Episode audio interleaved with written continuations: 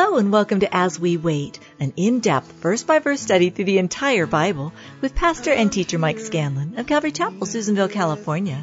This is the first of a three-part study of the Old Testament book of Joshua, chapters 23 and 24. You have a few moments, so why don't you go get your Bibles and follow along? Please turn to Joshua chapter 23, beginning at verse 1.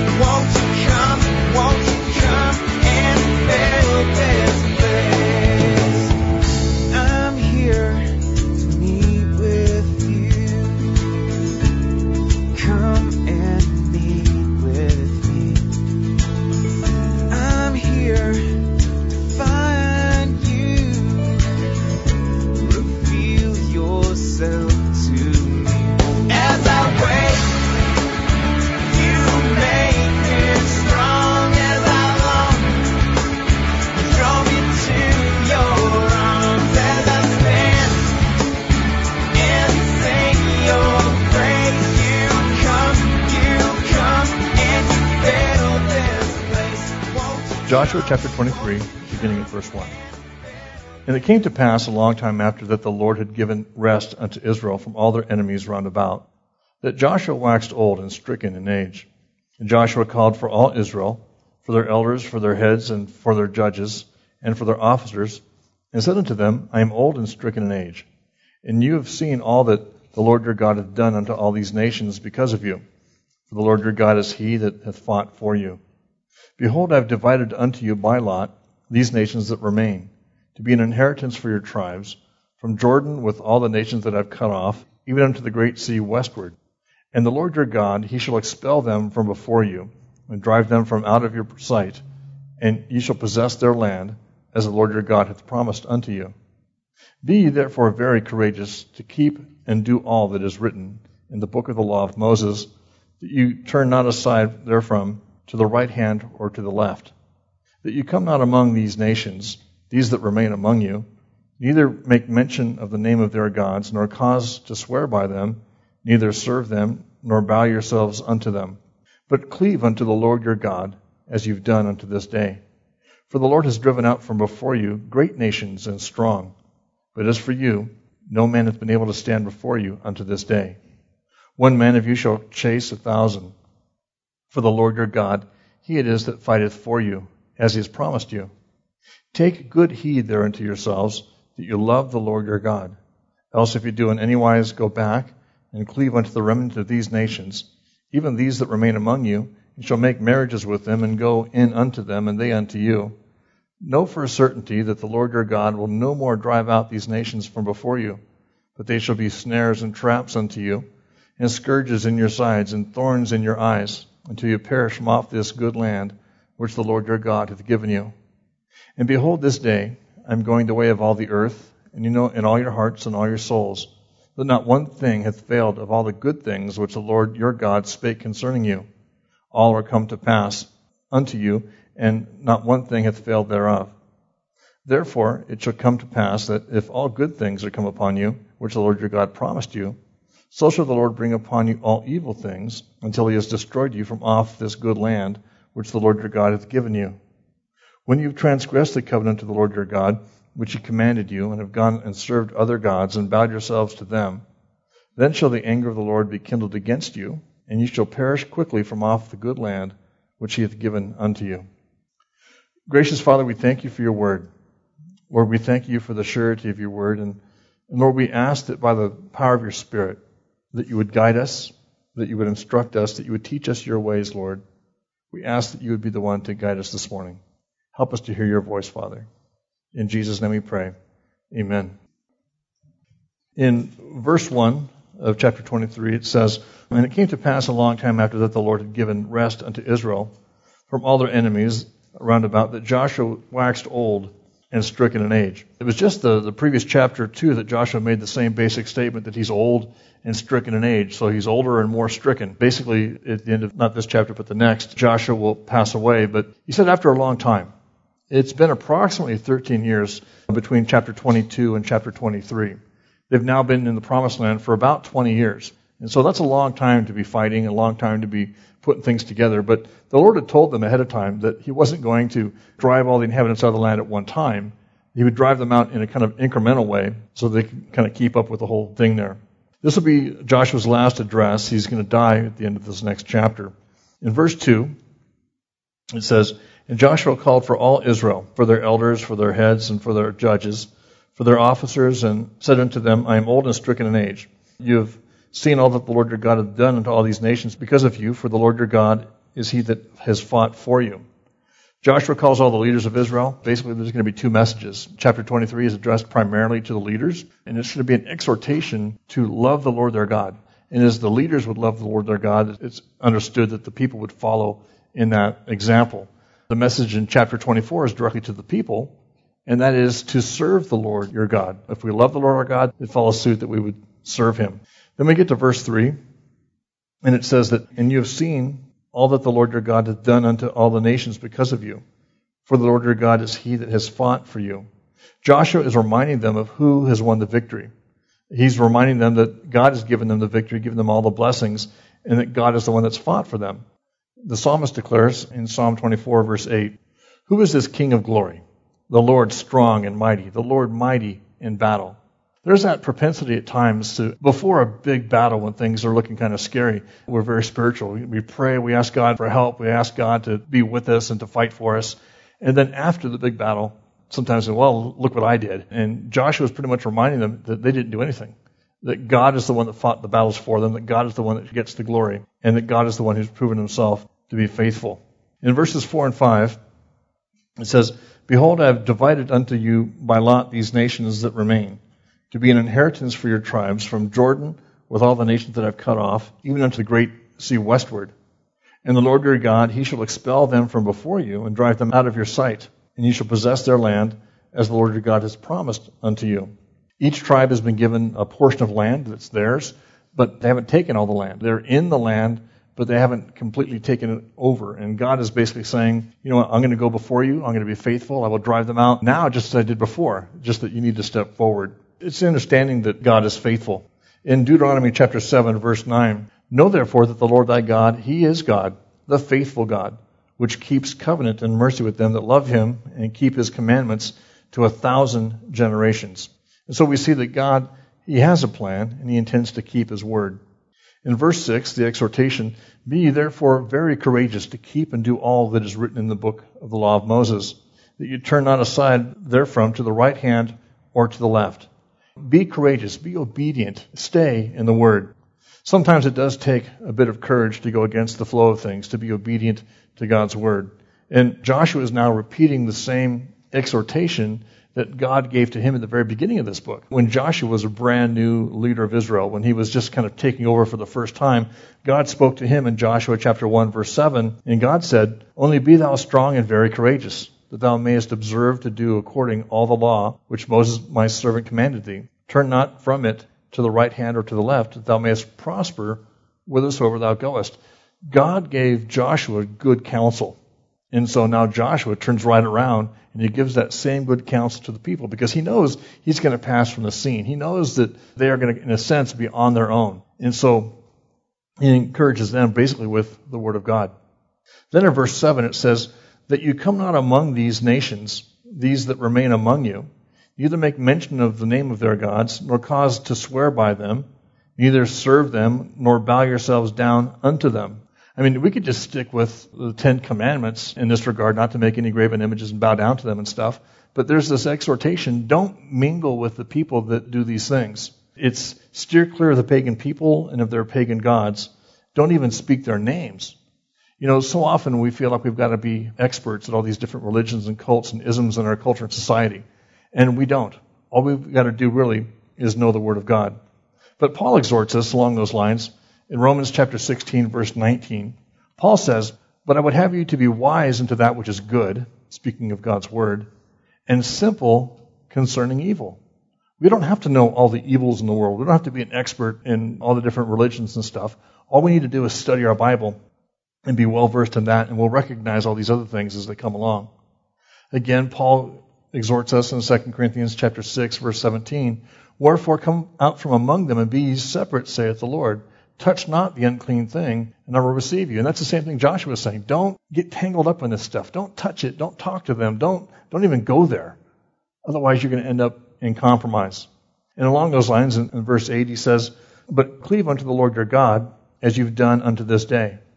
The word cleave, you know, cleave unto the Lord your God, that, the first time that's used is in Genesis chapter 2, verse 24.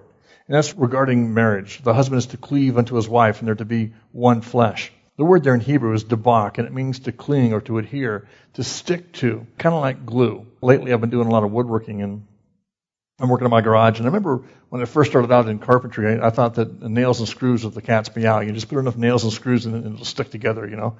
After several of my projects fell apart, and another good friend came alongside to teach me some stuff about carpentry, he goes, "Hey, try the glue." And I go, "Glue? I mean, that's like pasting, you know, kid stuff together." He goes, "No, no, no." Trust me, try the glue. The nails and the screws are simply to hold it together long enough for the glue to adhere. And once the glue sets, you can take the nails out. Anyway, what I've learned in the years since then, in construction stuff, when you glue the wood together, it bonds so completely that when you try and take two boards apart, it'll actually destroy the boards before the, the bond breaks. It just permeates so incredibly. And that's a picture of what God wants us to be. He wants us to adhere to Him. He wants us to cling to Him and to be one. And that's what it is when you glue those pieces of wood together. They're one. Interesting, I have experimented and taken some 2x4s and glued them together and torn them apart. And it's amazing the damage that's done to each side, each board. To me, it's almost kind of symbolic or it's a type of when we try to tear away from God. When we try to re- remove ourselves from Him once we're connected, what happens? It's painful. There's an open wound and, and something's destroyed. And it's usually us. And so we're to cleave to the Lord. We're to stick to God, in a sense, like glue. Let me get to verses 9 and 10. And it says, For the Lord your God has driven out from before you great nations and strong. In other words, these weren't a bunch of wimps that they had victory over. They were strong nations. But as for you, no man has been able to stand before you unto this day. One man of you shall chase a thousand. For the Lord your God, he it is that fights for you, as he has promised you. Again, the Lord has been faithful to fight their battles, to give them the victory. No man has been able to stand before them. When he says that one man shall chase a thousand, he's quoting from the Song of Moses back in the book of Numbers. When Moses you know, gives them the song to sing, he goes, when you walk with the Lord, one man can chase a thousand. And we see that in history. Israel has always been outnumbered, and they always win. It's almost a running joke in Israel. But it's the understanding, like what Paul says in Romans 8.31, if God is for us, then who could be against us? It doesn't matter if you've got an army of a thousand, a million, or thirty. God will be victorious, and we just march behind Him and, and glorify Him. But then in verse 11 it says, Take good heed, therefore, unto yourselves, that you love the Lord your God. That phrase, take heed, it means be very careful in a certain sense. It means it's more than just take heed like listen. It's listening with the intent of doing whatever is being spoken or communicated. So be very careful to love the Lord your God. You know, loving God isn't something that happens by accident. You don't just trip out the front door of your house one day or fall and stumble, oh, I love God. That's something that we need to purpose to do. When I minister to my wife, it's rarely by accident. I seek to minister to her, to, to please her, to, to do different things to help her out. And you know, those things at times take planning. I have to set other parts of my schedule aside. I have to purpose to do something. And it's the same thing as we love our Lord, that it doesn't happen by accident. And if we don't plan for it in a certain sense, it may never happen. And so we need to make it a point to love the Lord our God. This is an exhortation, actually, to obedience. Because Jesus, he says, here's how you can love me. And he tells us in John chapter 14, verse 15, he says, if you love me, you'll keep my commandments. He says the same thing in, in John 14, 21. He that has my commandments and keeps them, he it is that loves me. So loving God on His terms means being obedient to His Word. That's our expression of love to Him. He doesn't want a box of candy. He doesn't want a bouquet of flowers. He wants us simply to be obedient to Him. In this chapter, they're exhorted to love the Lord. In, in the next chapter, again, they're going to be exhorted to serve the Lord. And it just kind of follows that when we love the Lord, we will serve Him. We'll find a way to serve Him. But in verses 12 and 13, it says, Else, if you do in any wise go back and cleave unto the remnant of these nations, even these that remain among you, and shall make marriages with them and go in unto them, and they unto you, know for a certainty that the Lord your God will no more drive out any of these nations from before you, but they shall be snares and traps unto you, and scourges in your sides and thorns in your eyes, until you perish from off this good land which the Lord your God hath given you. The bottom line is, if we're not going to cleave to God, then we are going to cleave to something. That's just kind of how it works. We're made to worship. We're wired that way. That's why when we're not worshiping God and we, we get to that point in life, we realize, man, there's something missing in us. there's a hole that needs to be filled. And we'll try to fill it with everything else. And so if we don't cleave to God, we're going to cleave to something. And if we choose to cleave to the things of the world, then we shouldn't expect God's help. We shouldn't expect God to bless us in that. Jesus tells us in Matthew chapter 6 verse 24. He says, No man can serve two masters. For either he will hate the one and love the other, or he'll hold to the one and despise the other. We cannot serve God and mammon. We cannot serve God and the things of this world. God is a jealous God. He wants our whole attention, and we'll be miserable otherwise. Now, Joshua kind of illustrates something here over these last few verses. If you look back at uh, verse 7, we see, I don't know, a progression that takes place. In verse 7, uh, the first thing it says that you come not among these nations that remain among you. In other words, we're not to associate with them. And so there's that association in kind of a familiar way, getting too friendly with those that are worshiping these pagan gods. Then the second thing is make no mention of the name of their God. And what that means is discussing, in a sense, their religious practice. Hey, what's that little idol? What do you do? Tell me about your religion. And it's kind of opening a door a spiritual door that the enemy would take advantage of. And then also in verse 7, it says swearing by or serving or worshiping their gods. Joshua is describing kind of a progression that takes place.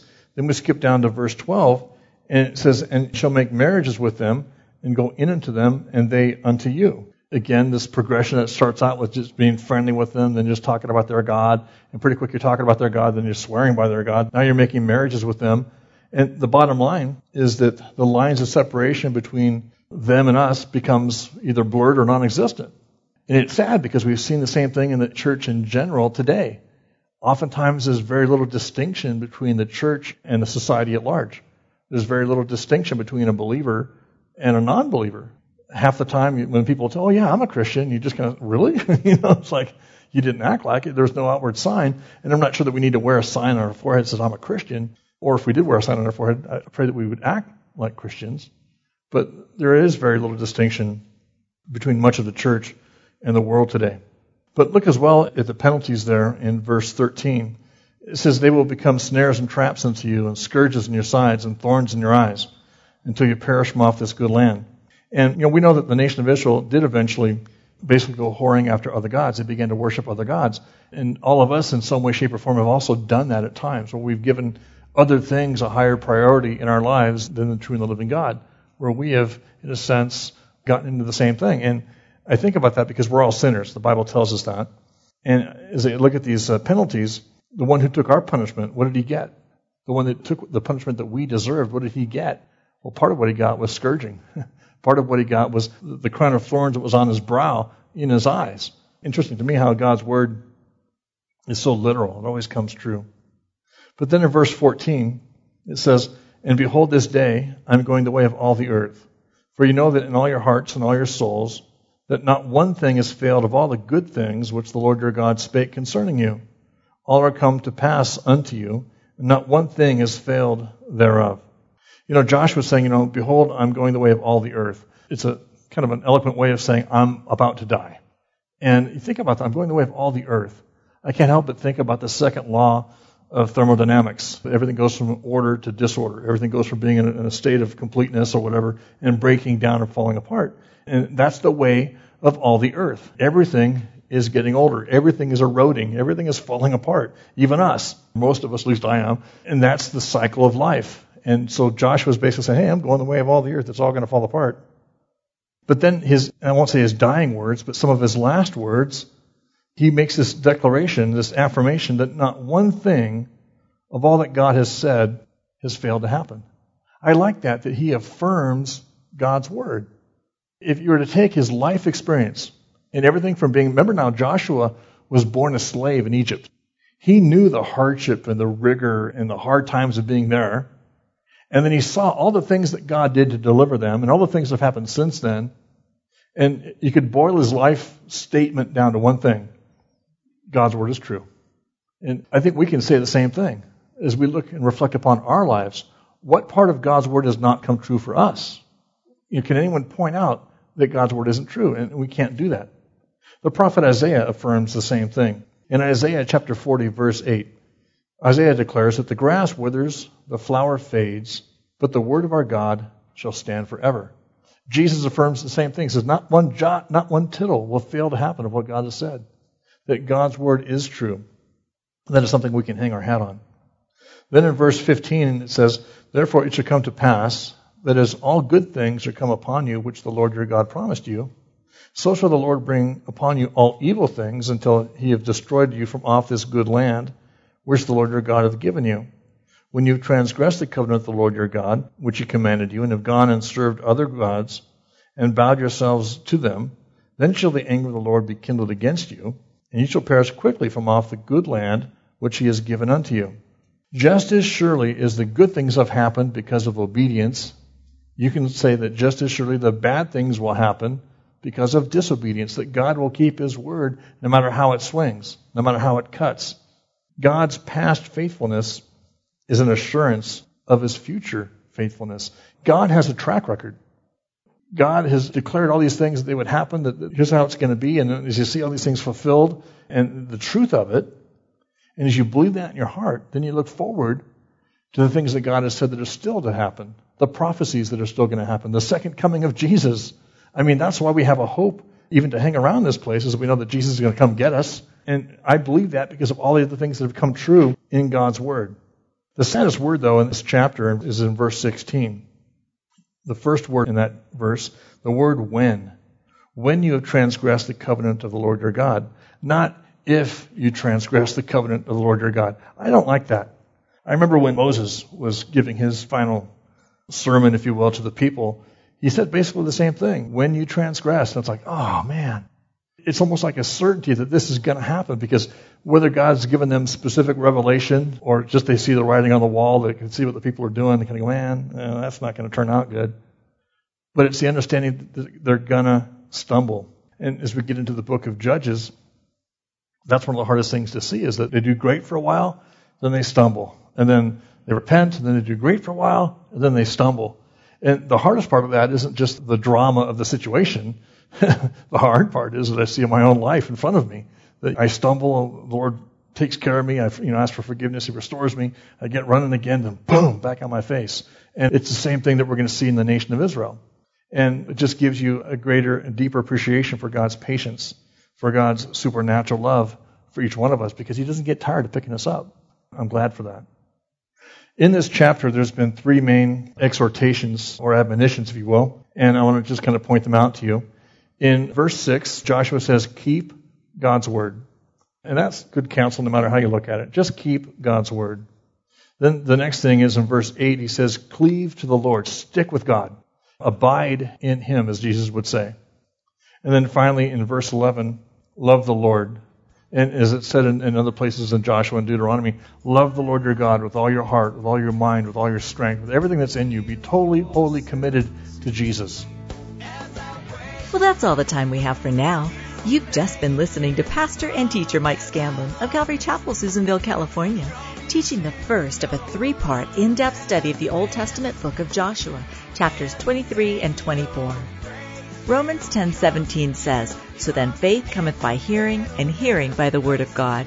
So make it a point to please join us again next time as we continue our study through the book of Joshua and the entire Bible. In fact, why don't you take the time to read ahead? As We Wait is an outreach ministry of Calvary Chapel, Susanville, California. We pray that you were blessed, and we want to invite you to join us in person. Calvary Chapel meets at 450 Richmond Road, right across from the railroad depot and next to Mama's.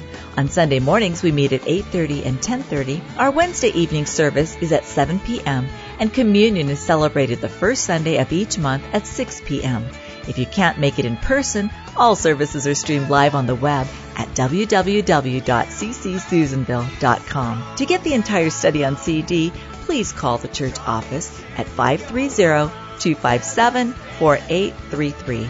If you've made a profession of faith and would like more information on what it is to grow in your faith, we'd love to hear from you. Won't you take a few minutes to write to us? You can mail your cards and letters to P.O. Box 1316, Susanville, California 96130. Until next time, may God richly bless you.